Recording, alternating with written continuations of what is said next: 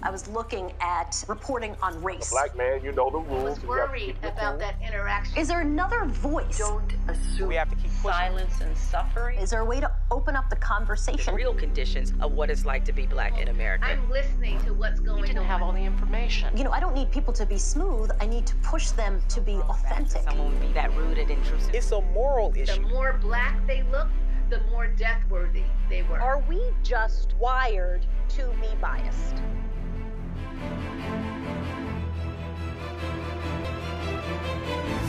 I'm Soledad O'Brien. Welcome to the Matter of Fact Listening Tour. Thank you for giving us your valuable time. To take a closer look at the role bias plays in our everyday lives, we invited seven people from around the country to participate in a unique social experience. Using viral videos that captured racial bias on camera, we asked the participants to watch and share their reactions through a private chat room where they couldn't see or hear one another simulating our communication on social media. The participants had to express their feelings through text alone without knowing anything about the person behind the comments. When the videos ended, they joined a virtual video call where they continued their conversation face to face. This is what happened. Hi, everybody. I know you can't see or hear each other, but can you hear me? Okay, whenever you're ready, you can roll that first video, please. Would you please stop? Sir, I'm asking you to stop. Please don't come close to me. Sir, I'm asking you to stop recording me. Please don't come close to me. Please take your phone off. Please don't come close to And me. I'm taking a picture and calling the cops. Please, please call the cops. Please call the cops. I'm going to tell them there's an African American man threatening my life. Please tell them whatever you like. Excuse me?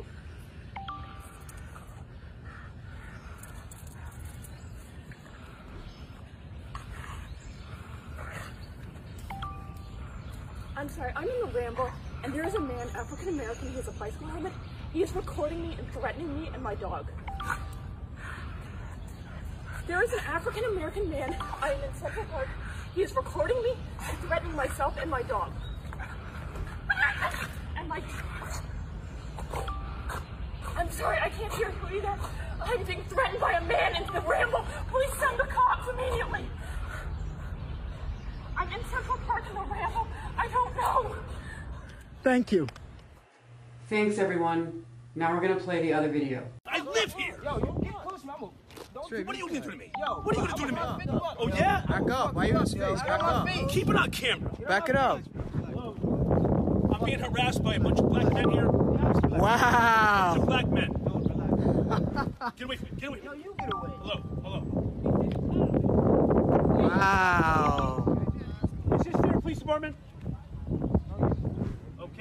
Okay. Wow. I have people trying to put a boat in the water oh, that is illegal. I have a boat down here. I have legal right to put my boat in the water. They do not. What's your name, sir? Yeah, why we bothering you, bro? What's your name, sir? You, You have. life? We weren't gonna put the boat in the water. You don't know that. You have no evidence for that. We're we're hanging out. How do you know that? Excuse me? Well, they came down here to sit on a boat in the parking lot, apparently. Yeah, but how do you know we're putting the water? How do you know that? Hey, everyone. The videos are over. Now you're gonna meet each other. Nice to meet you all. Nice to meet you. Hello. It's a pleasure. That was fun. I didn't expect this. This is what I hoped for and expected a diverse group. You know, we all see these videos and we're outraged by them, okay? And I don't think you have to be black to be outraged by the woman in the park or that guy. That situation hit home for me because I've been in my own home and had the person come in to uh, deliver oil and ask me for the owner to come out and sign it. Right? And then when he realized that I was the owner, he looked at the house and thought I didn't really belong. And so for me, the experience of watching this video, for me, that is triggering the the experiences that I've had since I've probably been 18 years old. But I think you're touching on real cornerstone of the problem. Everything in America teaches all of us that fear of a black man is reasonable. It's about criminalizing behavior that is not criminal. We got to stop looking at things that are legal for everybody else and saying, you know what, I just don't want that group doing that here. It seems like we have this behavior where we're willing to break the rules when it's convenient for us.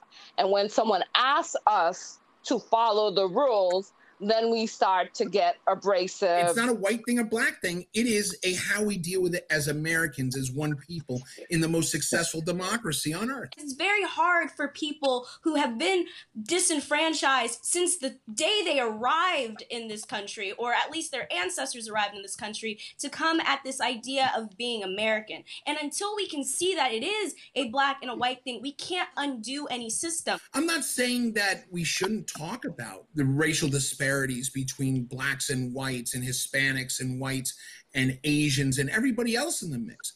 But I would I would like to think that the future says that we can talk about these subjects. So when I think about it, is I'm tired of like educating white people at work, like what book to read, yeah. who to talk to. So when I start to think about those things, uh, I find it challenging when people that don't look like me say that I have a, uh, a responsibility to create societal change when really all my life I've been serving and trying to create societal change. Being more active in terms of race relations is something new for me because before I had a child, I don't know, like, I just always try to go high when they go low. And even as a black person, there are things that I didn't realize, like in terms of systemic racism and how a supremacist culture has manifest. And it is, it it goes really, really deep. Black people can't be racist. Um, so I, I want to go ahead and caveat with that. And I strongly believe that a lot of white people, most white people, I'll even argue to say, do have this implicit bias. I'm not, I, I, I am in no way a racist, but I recognize in myself those moments when I'm walking down an alley and two black dudes are coming towards me, and I have that moment of fear that something inside of me I was taught, and it shames me to feel it. But you're right. You're hundred percent right. Participant W, you, you know what? I would I would vote for you for office today, where I inherently and wholeheartedly disagree with is the idea that that black people cannot be racist. All people are going to be racist. There's going to be racism. How do we change that? We start changing the dialogue and start accepting everybody for who they are. The the racism part of it versus bias is that racism mm-hmm. actually impacts the life of the individual. Someone calling you a name or someone calling me a name, that's bias and that's fine. Absolutely. Like everybody's going to have bias and see people different ways, but somebody actually having the means to which to call the police on you and have you killed for something minor, that is racism. And black people cannot in this day and age do that to white people. And that's why black people can't be racist in America. That's the difference. Yes. hey, we should definitely do this again. Yes. Bye, y'all. Bye. Bye, everybody. Next on the Matter of Fact listening tour, wonder how children learn to be biased? These images are in children's stories and books, and that they're in the animation. We explore the images that form how we view others. Plus, rapper Genesis Be on coming of age in America, why she turned her stage into a platform for protest.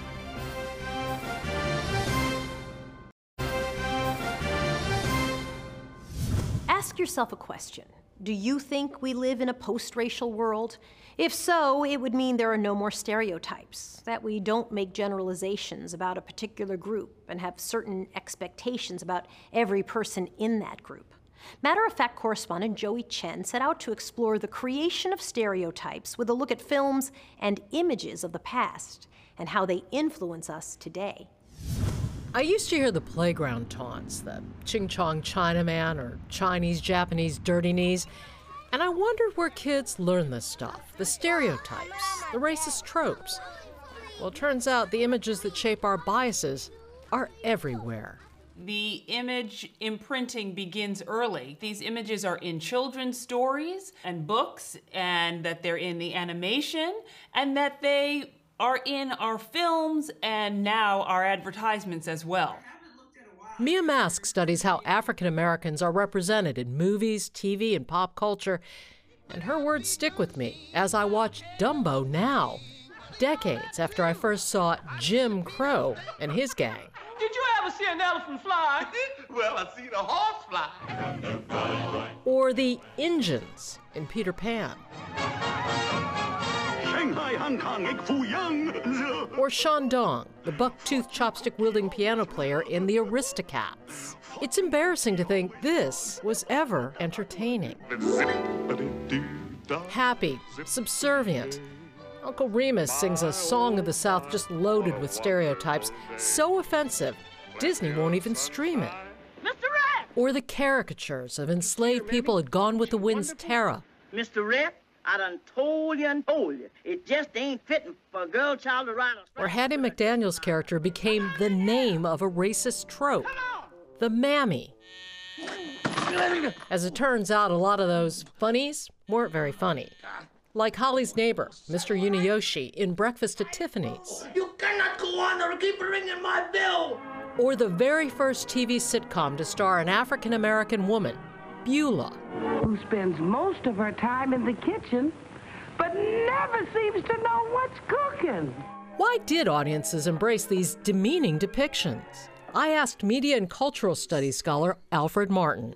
Stereotypes aren't just about saying, hey, isn't this funny? They are generally always about um, keeping the status quo in, in place. So it's become part of our consciousness and our subconsciousness. We accept the ideas of blacks as lazy, Asians as untrustworthy, Latinos as shady, as shifty. This has seeped into our consciousness and informs how we view people in the everyday uh, world and in our everyday existence. Scholars say the fix isn't to just pull offensive material off the screen, but to give audiences context for old images and to give diverse voices, like the producers who brought Black Panther to life.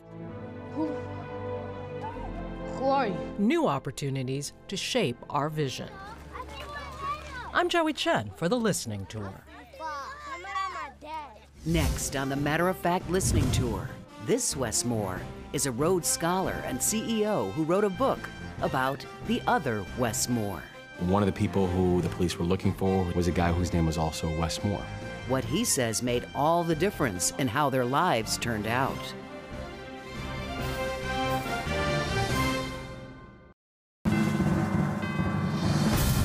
Any person of color, and they'll tell you bias is pervasive. Bias comes at you in how people look at you, how they size you up, and in the expectations they have for you.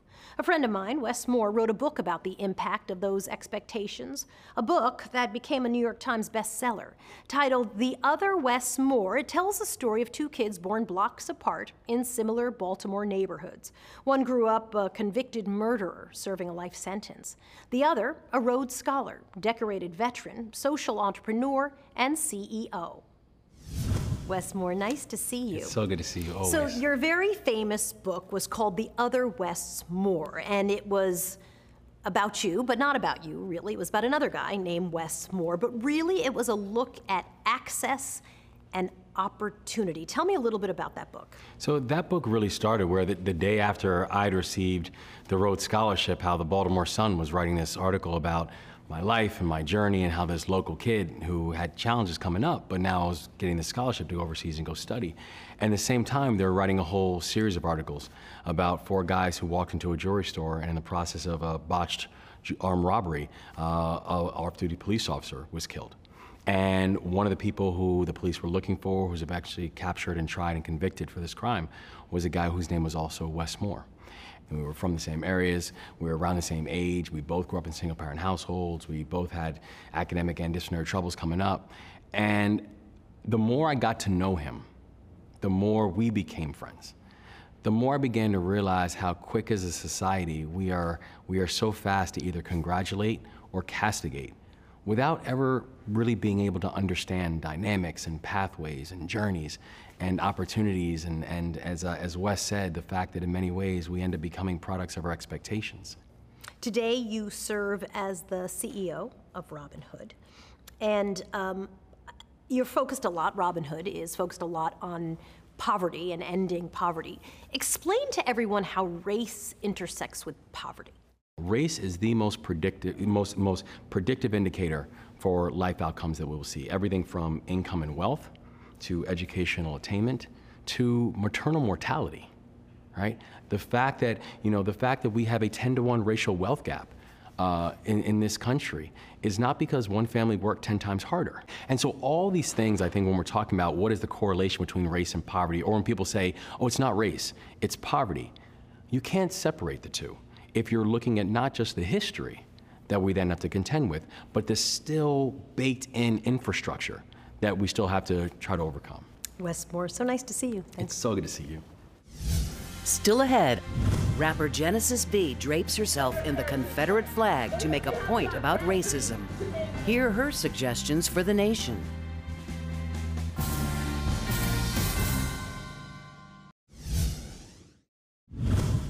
Protest and free speech are deeply intertwined. Both contribute to our national dialogue, raise serious issues, and are intended to make a point.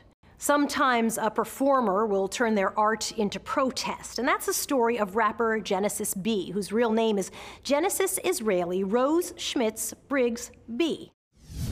Mississippi is a microcosm of a country that always needed me but never wanted me. I'm Genesis Be. I'm a hip hop artist from Biloxi, Mississippi, and a rap activist.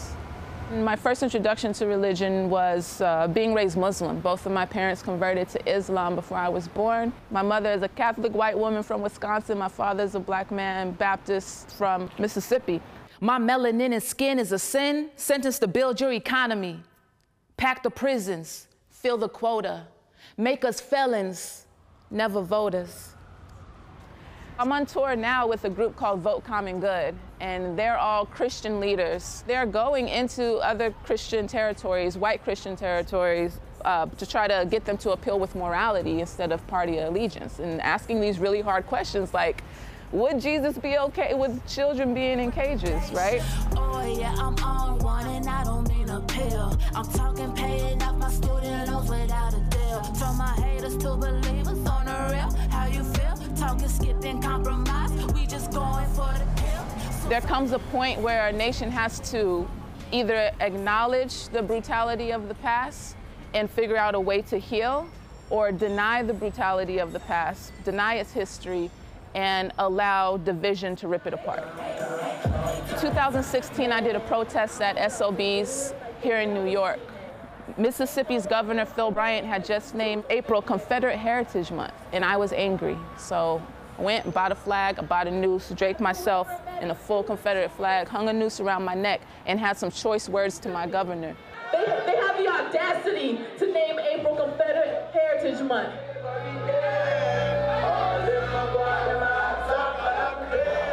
When the flag finally came down, you have to understand, like during that time, it was at the height of the George Floyd protests. And I was in Mississippi at the time. I had went back. I knew it was gonna be a point where we have to strike while the iron's hot. So to see it come down within my lifetime and like I'm still young and have energy, um, it's a blessing. It's a blessing. You say you're against sexism or against racism and all of these things, but what are you doing personally to dismantle those institutions, right? Because it has to come from the people. When we come back, Soledad reflects on the importance of confronting bias. Please stay with us.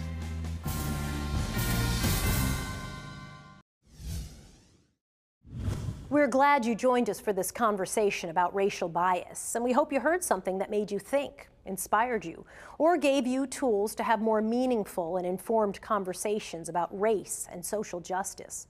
To quote James Baldwin, not everything that is faced can be changed, but nothing can be changed until it is faced. All of these interviews and some you didn't see are posted on our website, matteroffact.tv. That's where you can watch the entire Matter of Fact listening tour series, including The Hard Truth About Bias, To Be an American, and Promises of Change. For Matter of Fact, I'm Soledad O'Brien. Listen to Matter of Fact with Soledad O'Brien on your favorite podcast provider. Watch us during the week on FYI, Pluto, and YouTube.